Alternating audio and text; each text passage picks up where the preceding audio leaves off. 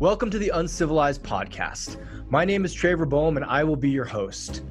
Every week or so, I try to get myself a fascinating human on the mic for you, someone who looks at the civilized world just like you do and says, no, thank you.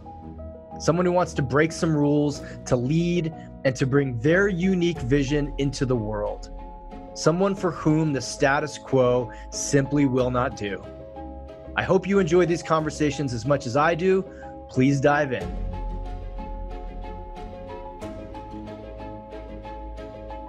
Hey, folks, welcome back to the Uncivilized Podcast. This is Trevor Boehm, your host. Today, I have another one of those full circle moments coming up. I'm actually getting to interview George Kalantzis. Now, George was one of my first clients when I was putting Man Uncivilized together before the movement really existed, just back when I was doing one on one coaching before the uncivilized nation, before the uncivilized body, before the uncivilized mind, before all the challenges, before even the book. Uh, George was my client. And he was in the fitness industry, was going through a hard time, and he had an idea that perhaps he may want to do some writing. And so I remember pushing him and encouraging him and telling him, you got to start journaling, you got to start writing. And man, full circle moment because I am holding George Kalantzis's book, Nowhere to Go, in my hand. So this is an amazing conversation about his journey over the last couple of years of going from divorced to getting sober to starting writing to thinking maybe writing's a thing to actually writing and publishing his first book. This is a hugely inspirational story. And this man has done the work. He came to the workshop with Leela and I. He's done so much work over the past couple years. And so to hold this book is just phenomenal. And I know you're going to get a lot out of his story because this is not a like, oh, I had an idea and I threw it on social media and then I made seven figures in six weeks, normal bullshit story. This is a I woke up every morning at 5 a.m. and I wrote and I wrote and I wrote and I wrote and I dealt with hard shit and I raised a kid and I fought my demons and I like did all the things. So dive into this one. It's it's such a pleasure to bring you both the book Nowhere to Go and my good buddy and brother George Kalantzis. Enjoy. George Kalantzis, welcome to the Uncivilized Podcast. This has been a long time coming, brother. It's it's cool to be on the other side of the mic, and I will say with my entire heart it is fucking cool to be holding your book. So for people who haven't gotten their hands on Nowhere to Go and don't know who you are, would you mind just giving us your, I know the dirty American elevator pitch of like who you are and, and what you do. And then we're going to dive into some of your story. Yeah, you know, what's really interesting about this is I'm still trying to figure that out to be truthful. And that is crazy to hear. But overall, from the grand scheme of it, I'm at a place where I'm empowering others to overcome some of the toughest days of their lives. Mm. And my words are a safe space for them to find their voice and unlock their potential. Brilliant. And so I imagine that you were just born this way, and this is what you've been doing for your entire life. And there's no backstory to any of this. And so I'd love it if you would correct me if I'm wrong. oh, I mean, I think you know this story more than I know the story. But yeah, you know, I'll start with Soren Kierkegaard, a philosopher. He said, life can only be understood backwards, but it must live mm. forwards. And mm. so to me, that means that there are really three defining moments in my life over the last few years that I've come to try to be more aware of. And that was the, the decision to join the Marine Corps, the decision to leave the Marine Corps, and then the choice to file for divorce. Mm. Okay. Walk me through each one. Sure. So the the choice to join the Marine Corps was at a point where I was deemed a failure in life mm. by everyone around me my dad, my family, the teachers. And I'm a 17 year old kid. You know, I'm in drugs and not really going the best of the way. So I thought I would work for my family. My dad is emotionally abusive. You know, no one really there to support me. I wasn't that good at sports. So, like, I quit because I didn't have the guidance to keep going. So I was like, cool, I'll work for the family. And then something hit. We're going into senior year. Well, I'm not going into senior year. Everybody else is going into senior year. Um, they're telling me about colleges and all these plans, and I didn't have a plan. I was like, mm-hmm. I'll work mm. for the family. Sounds cool. And so we're at a like homecoming carnival in August, uh, or early September. I'm drunk, 17 year old kid. Marine Corps recruiting boots there. Pull up. I'm like, oh, I can do that. So I get seven pull ups, pretty good for a 17 year old kid uh, with no plan. Get a little card, wake up the next day with a card in my pocket. I'm like, the heck is this? Hungover. I'm like, so I call them. Next thing I know, I wanted to become a Marine. They're like, sure, you can become a Marine. You know, they show me all these cool little things, travel the world and thing. And then they're like, are you going to graduate high school? I was like, no. Like, mm. yeah, you can't become a Marine. I'm like, mm-hmm. I'm like, oh, what do you mean? I want to serve the country. This was before 9 11. Mm-hmm. So we're going into the year, September now, early September, September 11, 9 11 hits. I remember it, uh, I remember it like it was yesterday. I'll never forget the day. Mm-hmm. The announcements, the, the plane going through the TV. I walk up. I'm the only guy standing in the class. I walk right up to the monitor. My heart's beating fast. I got the chills. I walk out of school that day with a good friend. We walk into the recruiter's office. I'm like, I'm ready. It's like, dude, this guy's ready. You're still not going. You can't graduate. I was like, come on, I'm ready to go. He's like, we'll work out a plan. So we worked out a plan to go to school early as fuck in the morning. I mean, like as early as it opened up, sat there with the teacher while I was doing schoolwork, went to school all day while everybody's out partying, getting ready for graduations, things like that. Into the evening, doubled up on classes, did whatever I could to graduate to become a Marine. Bam. So Bam. you become a Marine. Mm. And tell me a little bit about that, how that shifted you, how that changed you, how that molded you, and then why did you leave? Yeah. So little did I know at the time. Now I know, but I didn't know at the time that I was joining the Marines to still try to prove myself worthy of being a young man. Mm. It was as if I was still looking for something. So mm. to me, because I never knew what a man was or had to be or anything like that at a young age, like most of us, I joined the Marine Corps because it was the best of the best to prove to everyone that I had what it take to not be a failure. Mm. So I thought I was, you know, going to spend 20 years in the Marine Corps, travel the world and change my life. And it was going to be awesome, like what you saw in the movies. Well, first year and a half, I ran into losing my best friend mm. in combat, um, 2004. I escorted his body home, which was one of the hardest things to do, especially at 20 years old. Yeah. Uh, I'll never forget, you know, being on the being on a plane, you know, and his body underneath the plane while everybody's congratulating me for like joining the service and I can't cry or anything. I'm holding it tight, like I'm bringing his body home and going through the funeral with his his parents and his family and all the stuff. And so that was a tough year for me at a young age. Um, never really facing death before and not having anyone to talk about it. And that was the first time I I remember like running from feelings. And uh, I went to join American Embassy duty, which is like top 5% in the Marine Corps, to guard embassies for three years.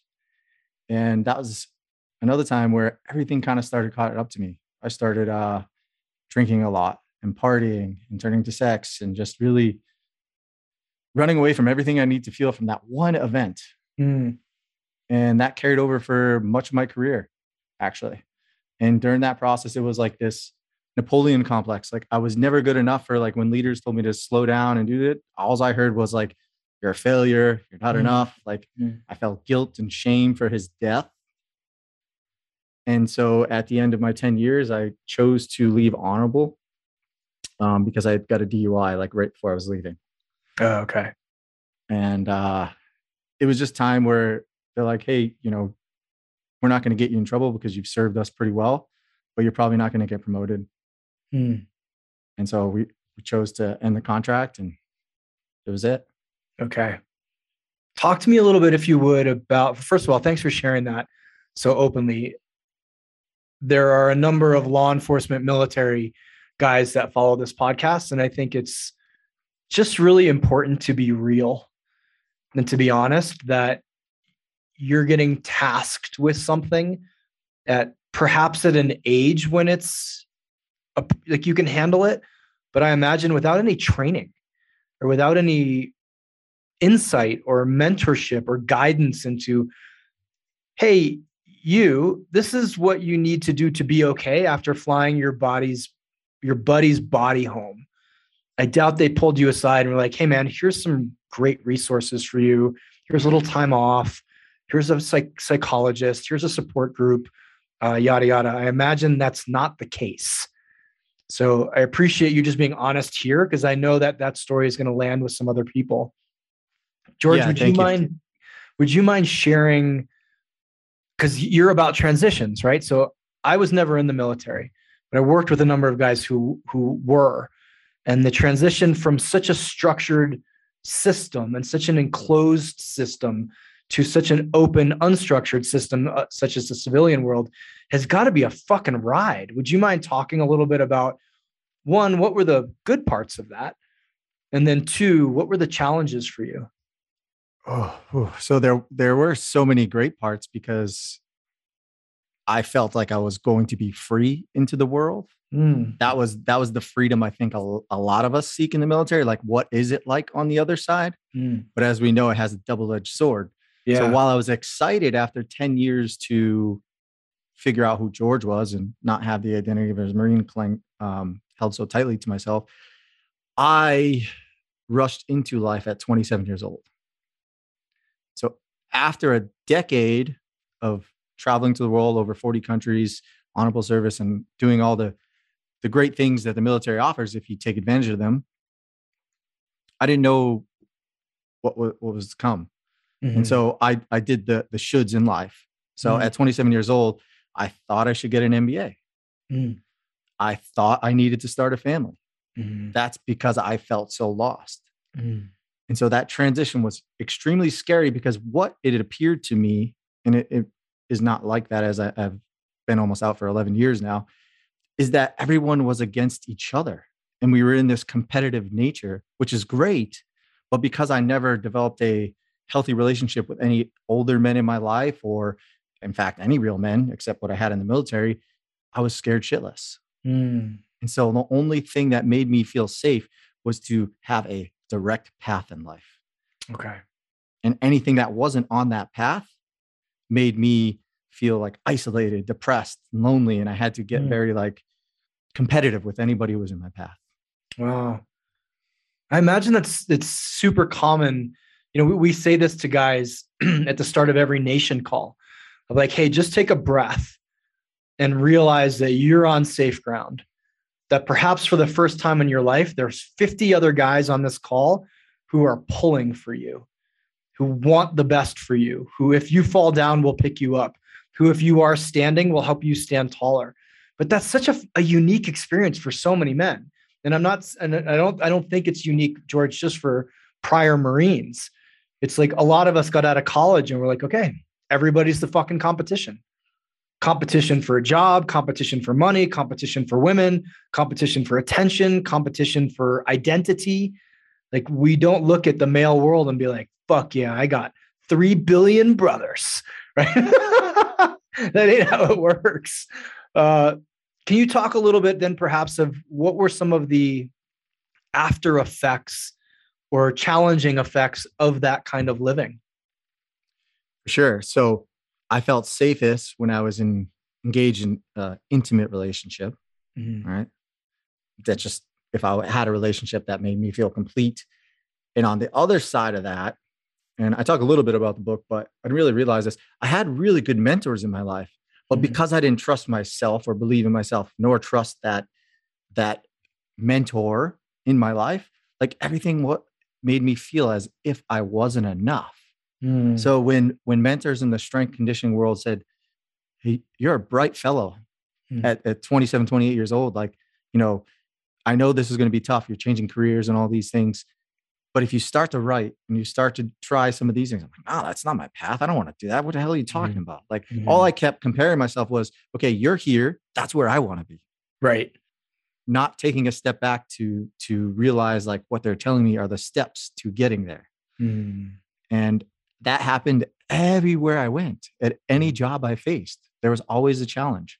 I had mm-hmm. trouble with superior, trouble with other men. And it was, I'm not sure why until now I've realized that. Yeah. That's such a good point, man. Cause it's, it's like we don't see what's right in front of us, especially for guys. We don't see the support that's literally an arm's length away. Or we view the support as like, ah, he's trying to get me off my path so that I don't take I don't overtake him. When was the real shift for you to seeing it from a different way, or, or not seeing it, I guess isn't the full word, to experiencing it a different way? Honestly, not until the last few years when I found you and the nation and all the other brothers just like getting me to think a little bit differently. Mm. Um, and unfortunately, I did need that rock bottom. Mm-hmm. And that rock bottom for you was the divorce and almost okay. taking my life. Yeah, let's dive dive into the divorce a bit. Uh, it's always a fun topic. I love there's a, a meme that's like getting divorced is like tumbling down a hill locked in a oh. porta potty. and I'm like, I'll never forget that's, that. That's pretty fucking much how it is. I don't I know very few men, especially who are like, divorce, love it, would love to do it again, even if they were in contentious relationships or even if they're the ones who filed. So tell us a little bit about the decision to file for divorce yourself. Oh yeah, sure. So it, it was a tough one. Um, meaning I did everything to hold on at all costs. I mean, my own identity, my own self worth, my reputation. Uh, I went to the lowest lows of all all points a man could ever see mm-hmm. uh, to to make this relationship hold on. Meaning, I knew my ex wife was with another man. Mm. Hundred mm. percent knew it, mm-hmm. And I did the thing of, okay, well, she loves me. She'll stop. I found out, mm-hmm. no problem. That went on for a good year. Wow. That must have been a hell of a year for you. It was really dark. Mm-hmm. Um, and I say this to people the only time that I felt like with myself, which was interesting, was when I was with my daughter. Mm-hmm. I was free. I was actually laughing. And, but any other time, I was in like fight or flight, like Marine Road, like get the heck away from me. Like I'm going to pound weights and, and drink and do all these things. And mm-hmm. it was a, internal battle for sure. Mm. George, what was the deciding point for you? What was the like, yesterday I was okay with continuing to live this way. Today I'm not, I'm filing. Like, what was the, I know it's proverbial, but the straw that broke your decisions back? Yeah. So I had moved out. We were out for about six months at this point. Um, and that was that was still me trying to hold on. I'm like, I'll move out, give her some space, see what happens so but that space actually gave me more time to to see the truth no matter how painful it was and so i i was breaking down everywhere i was losing clients i was losing money i was losing sleep i was doing a lot of drugs a lot of drinking things that i had said i never wanted to do mm-hmm.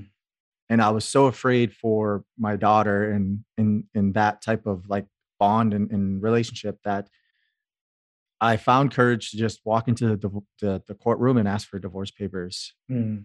And I'll, i remember sitting in the courtroom and uh, shaking with papers in my hand, like literally for 30, 45 minutes, tears coming down. Like, just like, well, if I want to bring this back, what do I do? And mm. I remember going, walking up to the to the window. I'm like, if I want to appeal this, like, can I always appeal that? She said, absolutely, anytime. Mm-hmm. It was mm-hmm. just these thoughts, these thoughts. But then I gave it in and I went to look by the lake and just let it all out and cry. It was the first time I realized like this needed to be over. Like mm-hmm. it was mm-hmm. better. I couldn't see that at the time yeah. because after that, I went into even darker mode where mm-hmm. I had as mm-hmm. much sex as I could. I slept in my car in Boston. Mm. Because I was working at a gym, I could just sh- shower in the morning when I woke up. No one knew. Mm. And it was these very dark place that I was in for a while that mm. led me to almost taking my life actually. Yeah. It's it's so real. I think the the breakdown of marriage and a family hits and, and I don't know, I'm not saying this scientifically, this is just my experience. It hits men differently than it hits women. It affects us differently. And I think it affects us not I won't say harder, that's not fair. But we oftentimes don't have the skill set to navigate the emotion, the experience to navigate the emotion, or the community within which to navigate the emotion. So man, I get it. I remember it's it's fucking impossible. Like you just don't think that you're going to make it. And what's interesting in my experience now working with thousands of men and talking to a number of women as well is it feels like the first six, eight months, maybe year after a divorce, men fall apart. men go dark, men hit rock bottom, where women actually thrive until the year mark. And then it starts to swap. Men actually find their power. They find they if they do it right, like they go back and heal all this stuff that they'd never looked at before. They realize their position in society. They realize the the the, the opportunities that they have in front of them. Um, I won't speak to women's experience. I just re- the ones who I've communicated with. It gets it goes downhill often at the year mark. So those are your three, right? So you've had entered the Marine Corps, left the Marine Corps, got divorced. What was it about? Let's just say the combination of the three, George, or that the position you found yourself after your divorce where you said, okay, I think I'm going to try something new. I think I'm going to try writing. I think I'm going to try expressing myself in a different format. What led to that? Yeah, so I think the underlying theme that made me really make the choice to find someone like you and other men in my life and to, to use that support for the first time was it was that idea that I am enough mm-hmm. because I was told I wasn't enough, that there was these patterns that you helped me recognize and many other people like, okay, well, like I know this hurts, but there's an underlying theme to all this journey that you've been on. And I think it's uh, it was you that you said you're like, hey, the divorce didn't happen just because your wife lost attraction to you and all these things, because you never trusted yourself enough. You never like led with full alignment of who you were inside. And I was like, oh shit, like where does mm-hmm. that happen? You know? Mm-hmm. Mm-hmm and so the choice to say like enough was enough was you know with help with you and many other people but i just couldn't take it anymore. Mm. like luckily i had some good friends to help me on my path and things like that but i didn't want to repeat. You know i had a daughter and what i went through as a kid during divorce was horrible. Like i was bouncing around never home fights between everybody like no one ever told us what was going on. I have a two and a half year old daughter at the time. Mm. And I said, and I don't want her to go through that. Like, I want her to love men and to see that it's okay to have two different types of men in her life, no matter what has happened. Mm-hmm. And I want to create a relationship with her to to to let her know that sometimes things may not work out the way they're supposed to, and that sure. it's all okay. Yeah, but that's a. Bra- I hope you give yourself credit, man. That is a fucking brave move, and and it's an easy thing to say in theory and I imagine in day to day practice, in hour to hour practice, sometimes I imagine in minute to minute practice, the idea that you're going to show up authentic- authentically, it's a fucking journey, isn't it? So, how, how did you like walk us through a bit of that journey, if you would, George, of like the, the not reconstruction, but the deconstruction of your identity as a prior Marine and a fitness guy into this iteration of you now who is deeply spiritual, is open to different ideas, who literally just published his first book. And it's not like a three part series on how to deadlift bigger. it's it's a book about emotional intelligence and pain and suffering and courage and, and intimacy and all the things. Talk talk us through a little bit of your transformation. Yeah, sure. I mean, I'm going to also give credit to you because this is where the universe does fucking listen, but it's still the shit is it's mind blowing. But anyways, speaking of deadlifting, I'm deadlifting at the gym, and your damn YouTube video comes up like "Make Pain Your Guru." Hmm. Like I, I kind of like saw you here and there and heard you on a mm-hmm. podcast, but I was like, ah, this guy's TEDx. Like I can't afford mm-hmm. this. Like what? I'm in the middle of doors, you know. Mm-hmm. So, anyways, I'm like, I'm gonna click on that. That sounds like something I'm interested in. So rather than deadlift, I go on, go to listen to your TED talk, and I'm like, mm. ah, I'm like fighter, like cage fighter, uh, darkness, like all things like I intuitively understood. Right. I'm like, well, this guy can do it. I can do it. I wasn't quite ready yet. Um, and so I thought about then we were on the phone call. And so you actually helped me see like my story, my true story. Mm-hmm. You're like, dude, this is not going to be easy. Like, I know this costs money. Um, he's like, but I can tell you, if you believe in yourself this much, like it will unfold. Yeah. And so I found a credit card, charged it, uh, we even worked out a little plan, and it was the hardest 12 to 16 weeks I've gone through at first for a while. Mm-hmm. Um, but it just allowed me to, you basically created a container for me, even though we were so far apart. Mm. And it was the first time that I trusted someone else enough to look into my life like that. Ooh. And what did you see when you looked into your life? I started to see a little boy. I started Mm. to see a warrior. I started to see a lover. Like all these different types of characters mesh into one. And then you said, Hey, just try writing about your feelings. And I'm like, What? What the fuck? No, no, no. That's why I'm talking to you. now look at this. There's hundreds of pages of your feelings. oh, this is why I love transformation. No, fuck no, I'm not doing that. That's the stupidest. Uh, I'm like, no, dude, I'm not doing that. You're like, uh, and then you, you we did a visualization exercise. Next thing I know, I was at like on a lake, just writing in a journal. And- and- Mm. what did writing do for you, George? Because, and, I, and I'm not trying to push writing here. You and I are both writers, yet there are people who sing, there are people who build, there's people who carve wood, there's people who I don't give a fuck what it, what the medium is. But what did writing do for you? Well, truthfully, I didn't know how to write at that time, and it was voice memos first. Mm, So uh, I was still going back and forth to Boston, doing all these things. So I got on my phone in the car, started just yelling, writing, conscious rants, whatever you want to call it. I was crying.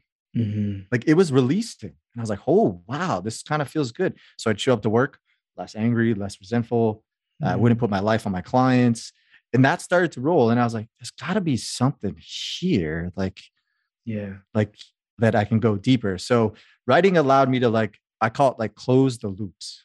Mm, if it was Same on my mind sure if if it was so heavy in my life but all i did was work out and maybe yell it out i still felt like it, it was like weighing me down. Mhm, But when I put it to the paper, it felt like a different type of release. I, for someone who's good with words, I can't even explain the way it felt. All I knew is that every time I wrote in my journal, I felt lighter and lighter and lighter. I think you you used the perfect words because it's real, right? And and what what about feeling lighter was like seductive to you or interesting to you? Because I, I also know a lot of people, George, who journal for two weeks and are like, "Yeah, I felt better."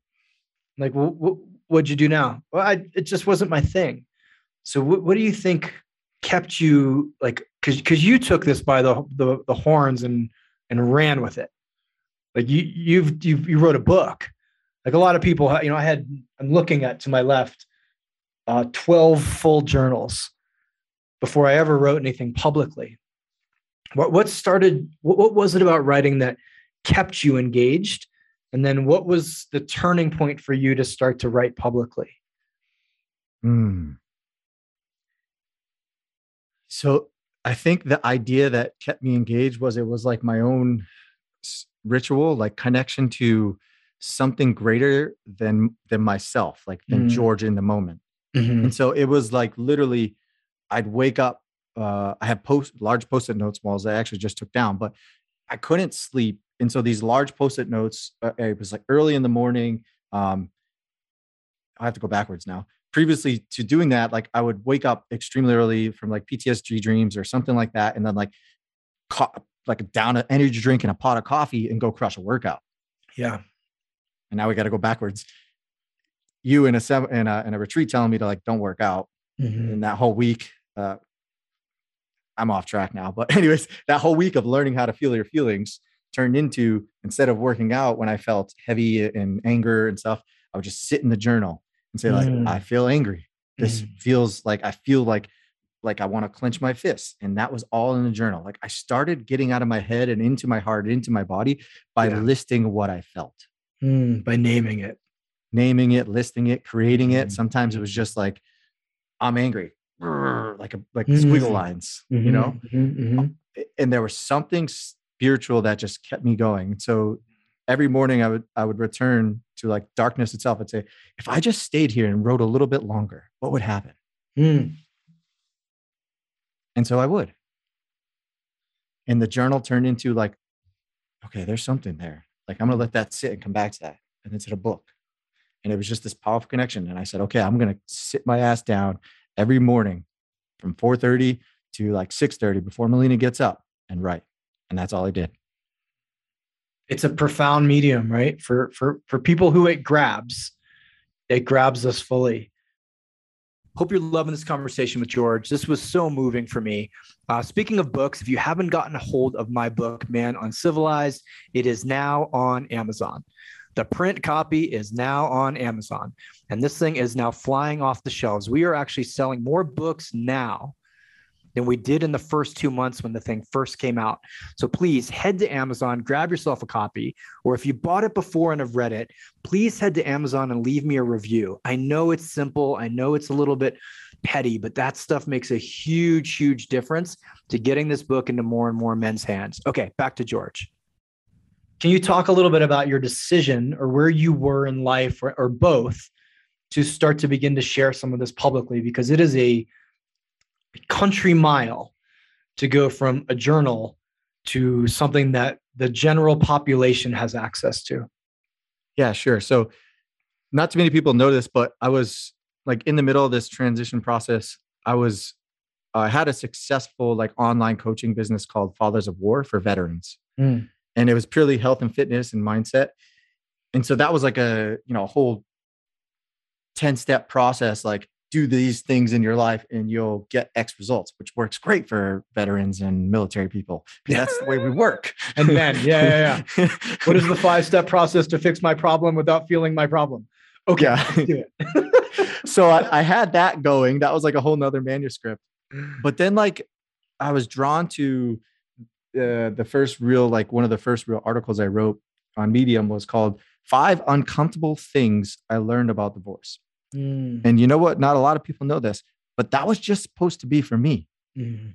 It was supposed to be a private article, but I hit public by accident. Mm. And there goes all the views and the mm. likes and the mm. comments and the t- I'm like, what what just happened? Like that was for me.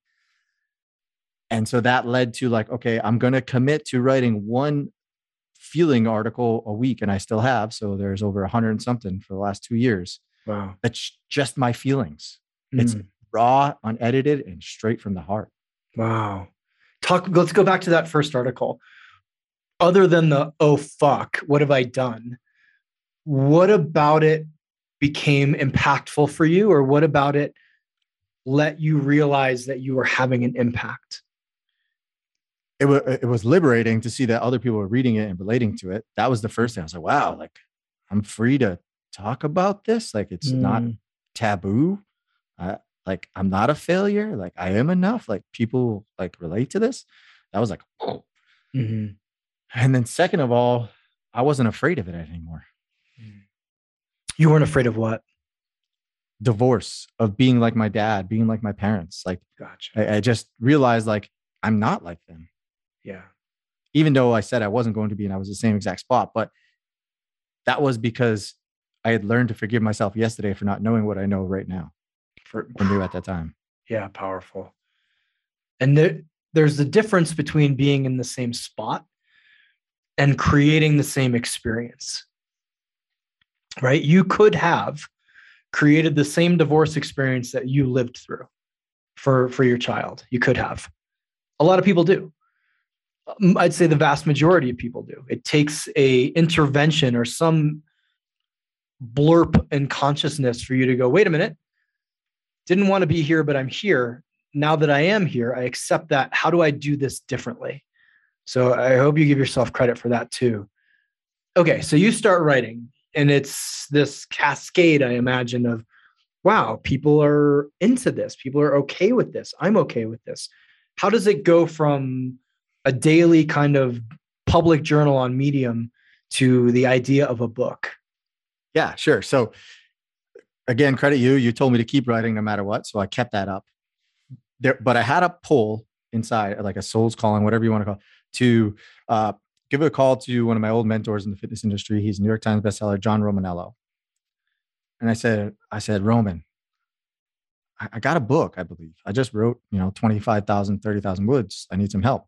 He's like, yeah, sure. It's 1800 bucks. I'm like, huh? Hmm. Like, He's like, well, you want my professional help, not my friendship help. Mm-hmm.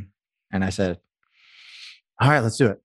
So we got on a call and, uh, you know, it's heartfelt guidance and everything. He sat me down you know, he actually spent way longer than he could have. We sat about three and a half hours together and, he, and we dissected what I had the Father's War book. Mm-hmm. He go, you know, you got too good of a story mm-hmm. to create this 10 step process of life. You know, he's like, throw this in the, throw this in your drawer. He's like, this just to- taught you and confirmed every negative belief you had about yourself that you can do this and that you're not who you were. You're who you want to become. And I was like, what? yeah.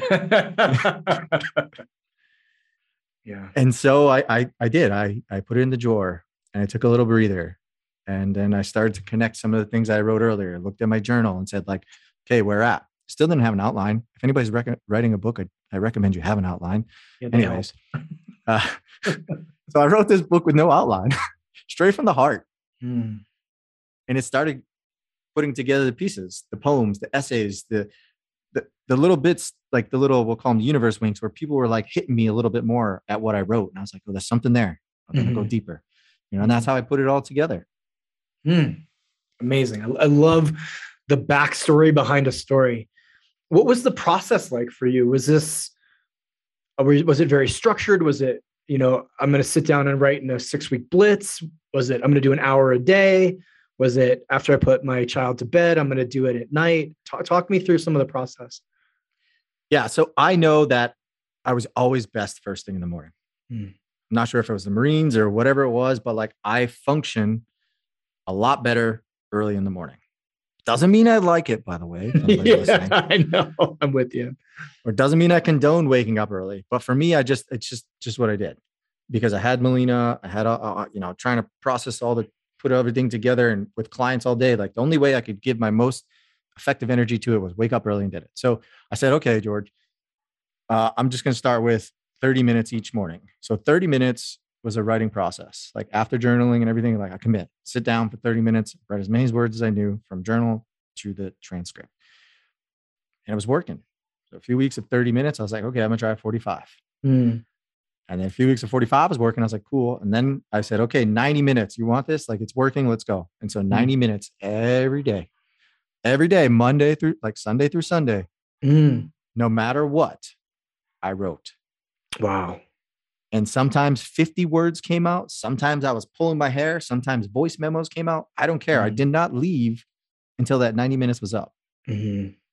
And that turned into the book. Wow. That's powerful. Good for you. It's, I think we both know 5,000 people who, in quotes, are writing a book or want to write a book uh, or are thinking about writing a book. But very few people understand the process of what this will cost you in time, energy, emotion, lost sleep. Uh, it is a it is a fucking process to write a book. Hmm. So okay, congratulations, book's out talk to me about actually before we even get there how did the process of writing the book change you as a as a man as a human as a father as a all the things start first as a, as a father because my connection to melina um you know again it was something like not trusting love and all that like my connection to melina like i i, I believe is is amazing Mm-hmm. Um, mm-hmm. And each morning she would tiptoe, you know, I, I live in a loft. So right over here, like little room, I'd be writing away, she'd tiptoe over, like tap me on the shoulder, like, I'm awake, daddy. And I'd put her head on my shoulder. I'd read her some words.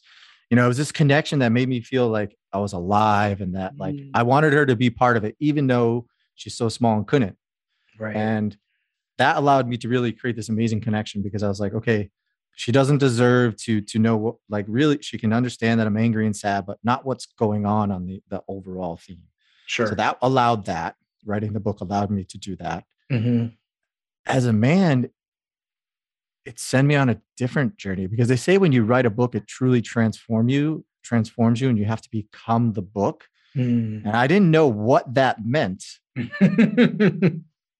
until i submitted the first manuscript okay and then they came back with the edits. And I was like, whoa, the red, like, what is that?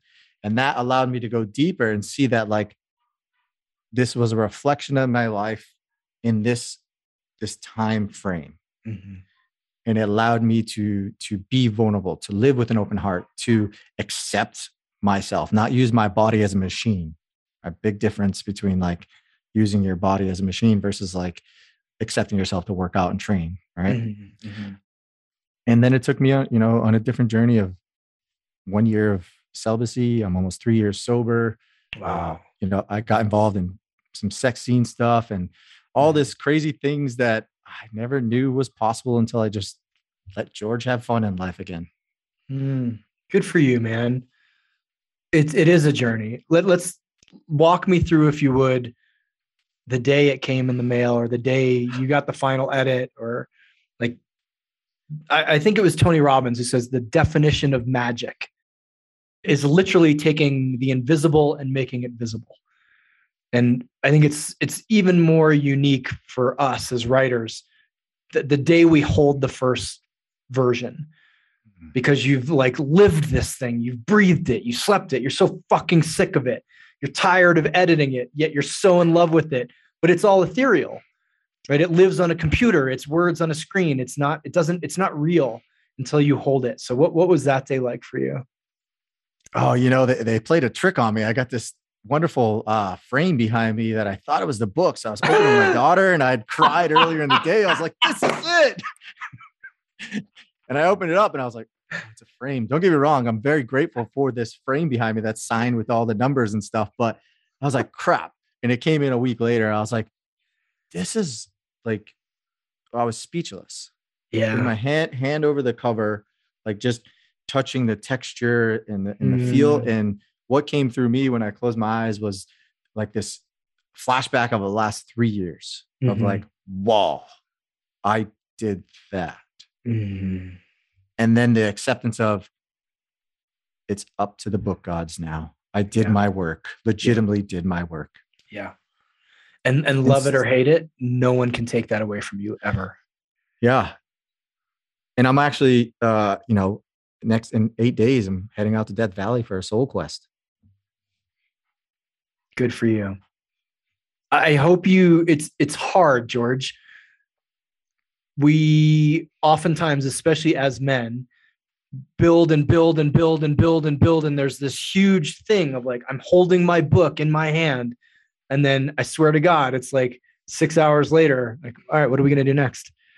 As opposed to, you know, like a month of celebration. And, and so did you, do you feel like you, you had time or like a ceremony or something where you got to honor like the actual like just how incredible it is that you've created this thing? Truthfully, no. And I think that's why I'm going out to this this soul quest, this this yeah. this Death Valley to honor it, but mm-hmm. also to let it all go. Yeah. Right. Isn't that the motherfucker though that at some point you will look back. Like I forget about my first book. I forget about Today I Rise. I'm like, oh yeah, shit, I wrote that. And yet it was so monumental at the time. So do you feel like there's a way you can carry some of it with you? Or I mean, because your your journey with this book, it's like part A is done, but part B hasn't even begun. You haven't done a book tour. You haven't had, you know, thousands of people show up to get autographs. You haven't had people tell you in droves that it changed their life or save their life or, or whatever that it's going to do for them. Are you are you creating space for the next phase of this and is is perhaps what that soul journey is about yeah i believe that this the the the new cycle of the hero's journey that i'm on mm-hmm. is actually to allow me to embody the mm. man that i truly want to become inside mm. And so this was that that that cycle the hero's journey was like going through that creating mm-hmm. it uh, it came home all that all that cycle bam done the new hero's journey is like discovering how to use this, accept it, and bring it into another cycle to make it even stronger and even better for me. Yeah, good for you, man. What do you hope for this book? You personally, you, George, the guy. Uh, you know, it actually already happened. Um, three people reached out to me and said, you know, I, ha- I have permission to to not fail, to not to let go, to mm. to start over. Mm-hmm. Um, so that that was the main goal of the book. Like if one person reached out to me and said, like, you know, this book changed my life, which it already has, Yeah. then I was happy. But the grand scheme of it is that this is the foundation of what it means to really overcome the struggles in your life. Yeah. George, what would you say to someone who's listening to this?